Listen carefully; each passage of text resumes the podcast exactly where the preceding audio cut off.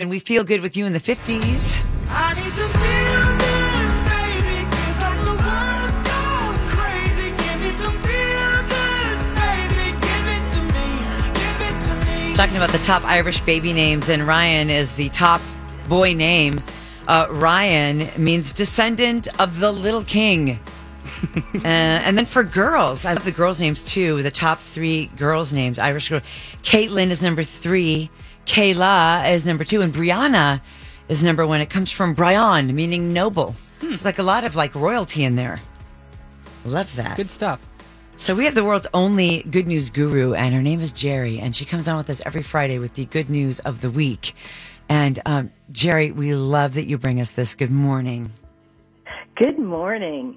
You never know when doing a simple act of kindness will bounce back and bless you with rewards. It was just another day of work for Ivani Williams when a stranger snapped a photo of her that would change her life. The 18 year old girl had been working at a Waffle House restaurant in Texas since graduating high school. She was saving up all her tips and earnings to pay for college. It was a crowded morning in the restaurant with customers eager to get their breakfast when, when an elderly diner asked Williams for help. With muscle weakness in his hands, he couldn't use a knife to cut up his ham. Despite the hectic pace all around her, Williams was happy to take the time to help. As she was cutting up the ham, another patron at the restaurant witnessed the sweet moment, snapped a photo, and posted it to Facebook. The image of a young person helping an older man was so popular, it eventually caught the eye and touched the heart of the town's mayor, who through official proclamation declared March 8th to be Ivani Williams Day. Ah. Then Texas State University heard about it.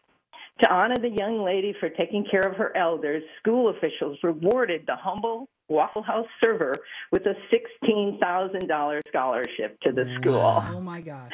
Williams was brought to tears by the gesture and says she plans on studying business and management. And with a heart of gold, she is sure to shine.